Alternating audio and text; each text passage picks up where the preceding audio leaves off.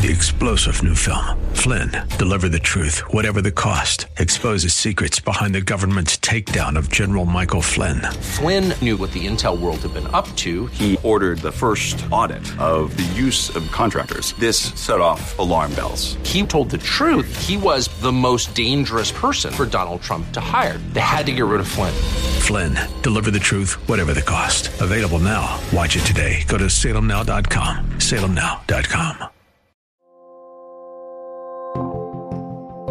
Welcome to Living on the Rock Radio with Pastor Israel Labson. Here you will hear teaching that will challenge you to a deeper walk with Jesus.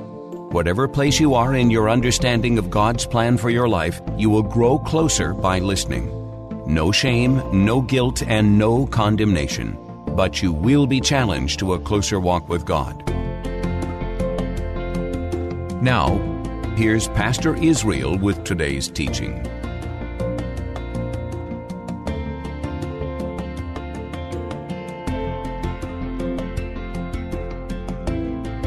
The message this morning is uncommon mercy. And this message is not just for moms, although I'm, I'm dedicating this to all the moms. The message is for all of us this morning. And why a message on mercy? Well, for one, it is a big piece of the good story. It's a big part of the gospel. It's a big part of the ministry of Jesus this word mercy. So, so we can't preach on this enough. I want you to know that Jesus embodies what it means to have not just regular mercy, but uncommon mercy. In fact, in one of the greatest sermons that Jesus have ever preached, and I don't know uh, uh of any other sermons that's most familiar, but the Sermon on the Mount, Jesus actually said that one of the keys to real happiness is being merciful. Blessed or happy are the merciful, for they shall be shown mercy. So, right out of the gate, we need to have a proper understanding of what it means to receive and offer mercy. Okay? Proper understanding of how to give and receive mercy is necessary in living the Christian life. And what a better place to look for uh, the subject of mercy than in the Old Testament book of Ruth. Okay? Ruth. So if you have a Bible, uh, turn to the Old Testament. Okay? It's in the book of Ruth. And where is Ruth? So just say Genesis, Exodus, Leviticus, Numbers, Deuteronomy, Joshua, Judges, and Ruth. Okay? It's the eighth book in the Old Testament. Okay, the eighth book. I, I know some people don't don't don't go and look, you know, through their Bibles, but th- this morning we're gonna have to look for Jesus again, like we did last Sunday in the Old Testament. Okay? Now, Ruth uh, is regarded as one of the greatest romantic love story ever recorded in scriptures. The, the love story between the main character, Ruth, and of course, uh, a man named uh, Boaz, who was a Hebrew uh, living in Judah. Now, Ruth was a foreigner who was from Moab. Now that's that's the main story of the book, but there is another love story within that main love story, and this love story involves Ruth and her mother-in-law Naomi. Their story is one of love expressing itself through mercy. Now, as this sermon unfolds, uh, we have to see Ruth as a picture of Jesus in how she demonstrated mercy to her mother in law, Naomi. And as I mentioned earlier, there's a lot of Jesus in the Old Testament. In fact, the entirety of the Old Testament speaks of Jesus. And in Ruth, we will see that she personifies the biblical model that Jesus would later demonstrate in the New Testament when it comes to this issue of mercy. So let me set the stage and, and give us a little bit of a background before we read our text this morning, which is in Ruth chapter 1, verses 1 to 8. Again, a Hebrew family escaping the famine in Judah decided to leave their homeland and settle in a foreign land called Moab. It was Naomi, her husband Elimelech, and their two sons. Upon settling in a foreign land, their sons intermarry with the women of Moab. Their two sons married Ruth and Orpah, both natives of Moab. After 10 years in Moab, Naomi's husband Elimelech died. And shortly after that, her two sons died. And it left her with an extreme, in an extreme personal, uh, devastated state. All she had left were her, were her two uh, step daughters. So let's take a look at this entire situation of Naomi. She was a widow without men to support her because she lost her husband and her two sons. Being a widow in those days was understood to be a sign that God's favor had left a woman. Thirdly, she was a foreigner in the land of Moab. And she left because her own homeland was being judged by God because of their uh, idolatry. And God sent a famine in Judah. That's why they left. So Naomi had no husband, no sons, no means of livelihood, and no place to go. And all she had left were her two foreign born daughters in law. One day, however, news reached Naomi that perhaps God had visited her people once again and that things in Judah, things in Israel were actually getting better. So Naomi decided to leave Moab and begin her journey back to her own homeland. And that's when we're going to pick up this passage, this text, okay? Ruth chapter 1, verses 1 to 8. Then Naomi said to her two daughter in law, daughters in law, Go back, each of you, to your mother's home. May the Lord show you kindness as you have shown kindness to your dead husbands and to me. May the Lord grant that each of you will find rest in the home of your uh, mother and find another husband. Then she kissed them goodbye, and they wept aloud and said to her, We will go back with you to your people. But Naomi said, Return home, my daughters. Why should you come with me?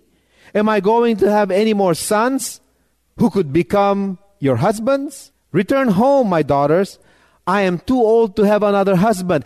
Even if I thought there was still hope for me, even if I had a husband tonight and then gave birth to sons, would you wait until they grew up?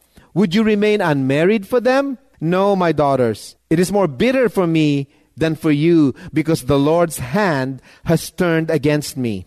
At this they wept aloud. Then Orpah kissed her mother in law goodbye. But Ruth clung to her.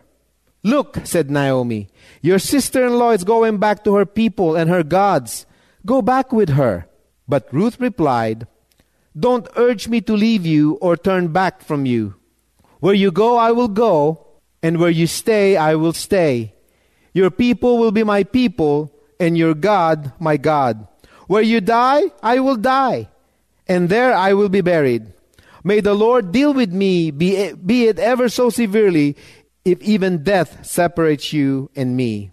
When Naomi realized that Ruth was determined to go with her, she stopped urging her. Now, Ruth was a perfect person to give us a clear picture of what uncommon mercy looks like she absolutely have every right to abandon Naomi, her mother-in-law. She has that right. They're not blood after all. She was just her daughter-in-law. She owes her nothing.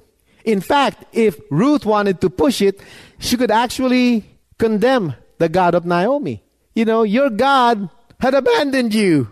She has every reason to go against uh, Naomi for what she was going through you would think that that would be her normal response to the situation. Now, her sister in law, Orpah, she was sympathetic too to Naomi. But you know what? When the opportunity came for her to go, she kissed her goodbye. But Naomi had Ruth, and Ruth decided to stay. Ruth's response to Naomi gives us an insight of what uncommon mercy looks like. It shows us how to offer mercy to others, especially to those who are in desperate situations. And you know who those people are? All of us. All of us are in that situation. Being merciful from the standpoint of God's word is much more than just offering kindness to others. It's more than just not paying evil for evil. It's much more than that. Being merciful from the stand- standpoint of God's word is letting someone reflect the heart of God through our act of mercy. So this, this thing called mercy is at the very heart of what we need to show people who needs it. It's more than just saying, okay, I'm not going to give you what you deserve. It's more than just saying, okay, I'm going to let you off the hook. But it's actually reflecting the heart of God to another person. And that's why this message is called Uncommon Mercy. Because you and I probably will stop at saying, yeah, okay, well, I'm going to let it go this time. I'm going to let you off the hook this time. But you know what? You know, you do it again, you're done. All right? But that's not what uncommon mercy shows. And thank God that's not how God treated me. God treated me with uncommon mercy, and that is, He reflected His heart in the process of showing that to me. Now, this story shows us three principles of uncommon mercy. Okay, three principles of uncommon mercy. Number one, in showing and giving mercy, the first principle we need to remember is this conviction is the basis for compassion. Conviction is the basis for compassion. As we look at the, the, the verses before us, Naomi told both her widowed daughters in law, We're all without a husband I cannot possibly produce sons for you to marry. I have no one to take care of me, much less take care of you. God has turned his back on me. God is against me. While you, you're young enough to re- re- restore your life, to have a second chance. So go, leave me in my misery. Now look at verse 14. As at this, they wept aloud together. Now everybody was crying because of the situation. Then Orpah kissed her mother in law goodbye. But Ruth clung to her. In verse 15, Naomi said, Your sister in law is going back to her people and her gods. Go back with her. That seems like a wise advice, considering they're all going to sink in their situation. Now, Orpah and Ruth both felt compassion in their hearts. They wept with their mother in law. But one left and the other stayed. One showed common sympathy, the other showed uncommon mercy. Ruth did not base her act of mercy on her compassion, but on her conviction. Now, how do we know that? Real simple. Ruth did not look at Naomi's condition, she saw Naomi's God.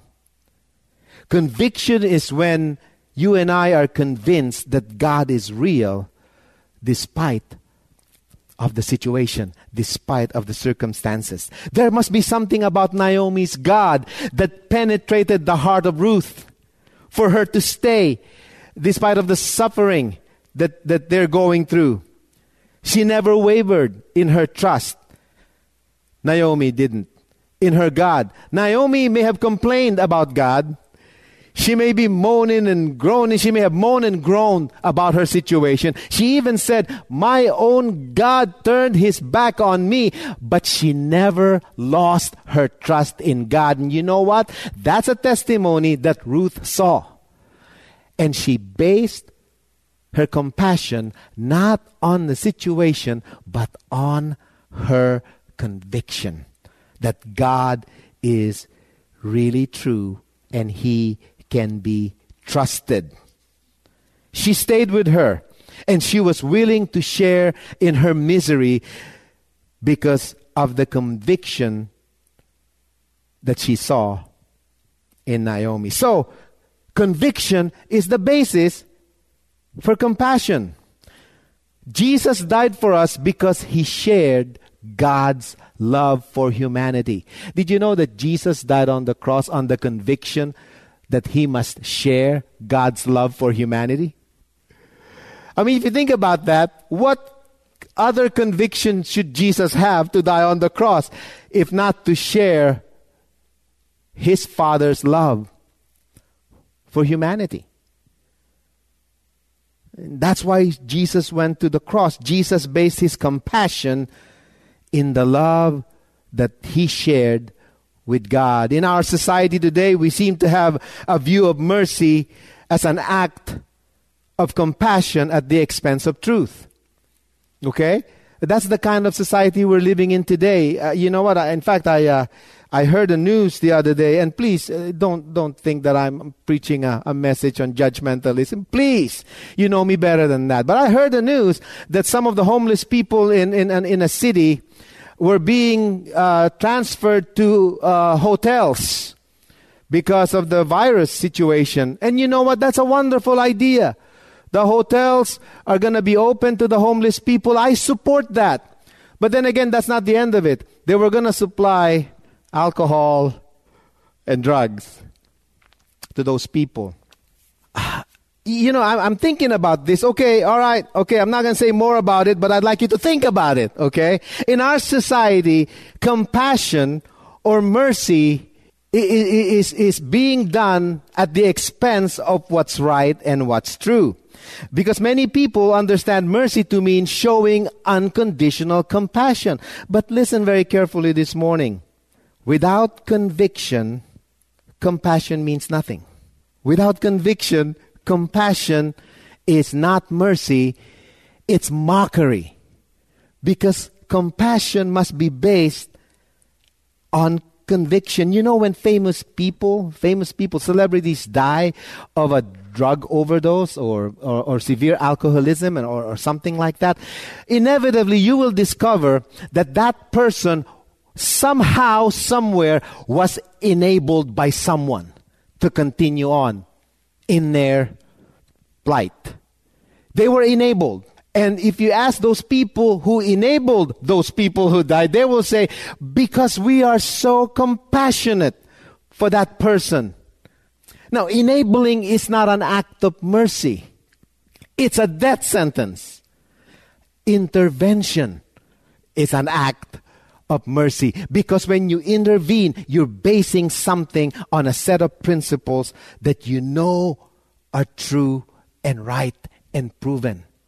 That's why mercy must have conviction in order for it to exhibit real compassion. Compassion powered by conviction equals uncommon mercy. Jesus was not just merciful, was not just the most merciful person that ever lived. He showed so much mercy on people in the Bible. He showed so much compassion in the Bible. And yet, not a single time did he violate the law. Not a single moment did Jesus violate any of the law of Moses. You remember the story of the woman caught in adultery in John chapter 8. Everybody knows this story. It's a very clear story in the Bible of what uncommon mercy looks like. It was about this prostitute who was caught at a, at a very compromising situation. He, she was she was committing adultery with a customer and the people discovered her and they dragged her to kill her because of her prostitution because of her adultery i have no doubt in my mind that some of those men who dragged her were probably customers and they probably want to get rid of her so that you know she'll be shut up forever right but nevertheless they were so adamant about killing her because of their self-righteous indignation in their minds and they dragged her in front of Jesus in order to test what Jesus is going to do. And we all know the story. In verse 10 it says, Jesus straightened up. Okay? This isn't all in the Bible. After he was writing something on the floor, you know, we didn't know what he wrote. But he got up, he picked up a rock, and he said to those who were around uh, him, ready to stone this woman, if any one of you have no sin, I want you to be the first one to cast the stone. Okay? And as the Bible tells us, one by one they started walking away. They started leaving. They started, you know, realizing that, hey, you know, Yeah, I don't want to be I don't want to be part of this thing. They got, you know, somewhat convicted in the presence of Jesus, right? And the Bible says in verse 10, Jesus straightened up and asked her, "Woman, where are they?" Of course, her accusers, right? Has no one condemned you? No one, sir, she said. Then neither do I condemn you. Jesus declared, Go now and leave your life of sin. Some say that this story is about hypocrisy and how not to judge other people because we are all sinners. I agree with that, okay? But I disagree that this story is about judging. It is not about judging. This story is about mercy, okay? It's not about judging. And the reason why I know this is not about judging was because a perfect judge was in the middle of the story. Jesus was a perfect judge. You know what? He picked up the rock. Who has the authority to cast the first stone in that story? It was Jesus. He had no sin. Jesus says, if, if any one of you have no sin, throw the rock. Jesus was holding to the rock. It means that Jesus at any second could have hit that woman in the head and be justified for doing it. Now, this is where uncommon mercy comes in. Jesus has every right to kill that woman in their presence. He dropped the rock and he says, Who condemns you? No one, sir. Neither do I condemn you. Go and don't do this again. Conviction is the basis for compassion. And that's why Jesus showed uncommon mercy. He based his compassion on conviction. There's another story in Mark chapter 14 where a woman was spending all of this money on a, a, perfume to wash the feet of Jesus, and everybody around her was saying, You're wasting that money.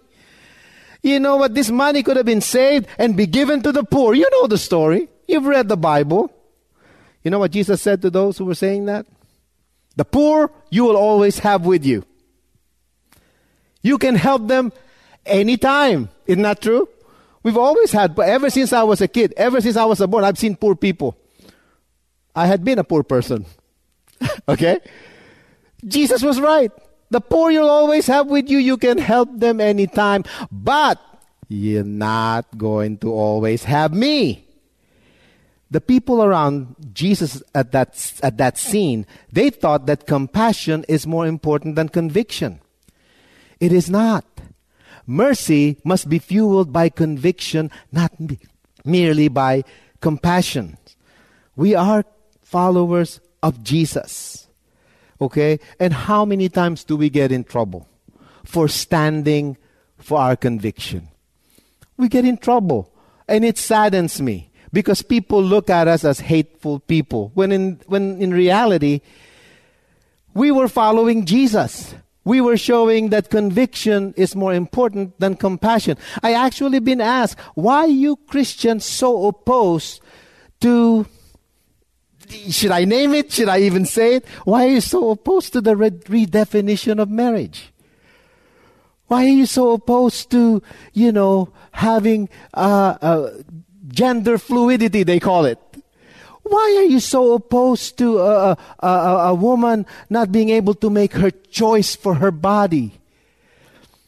I mean, we get confronted with these things, and the, the, understanding of compassion is so twisted that we're all, as followers of Jesus, are nothing more than hateful people trying not to give freedom to people to do anything they want. Well, guess what?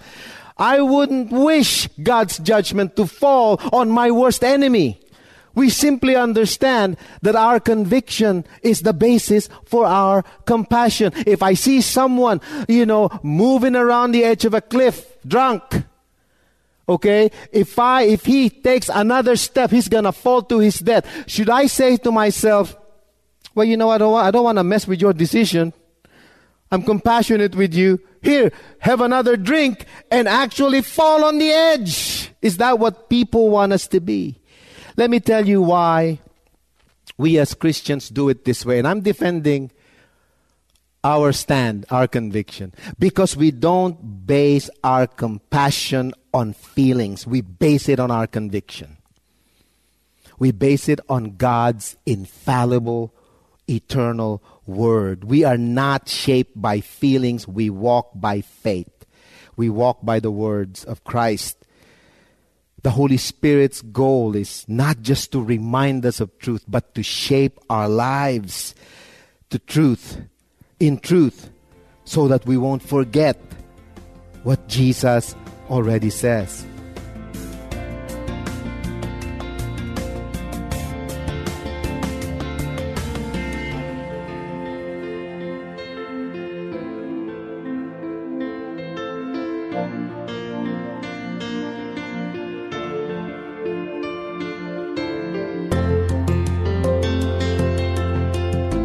You've been listening to Living on the Rock Radio with Pastor Israel Labson, a ministry of Living Rock Christian Church in Sunnyvale, California.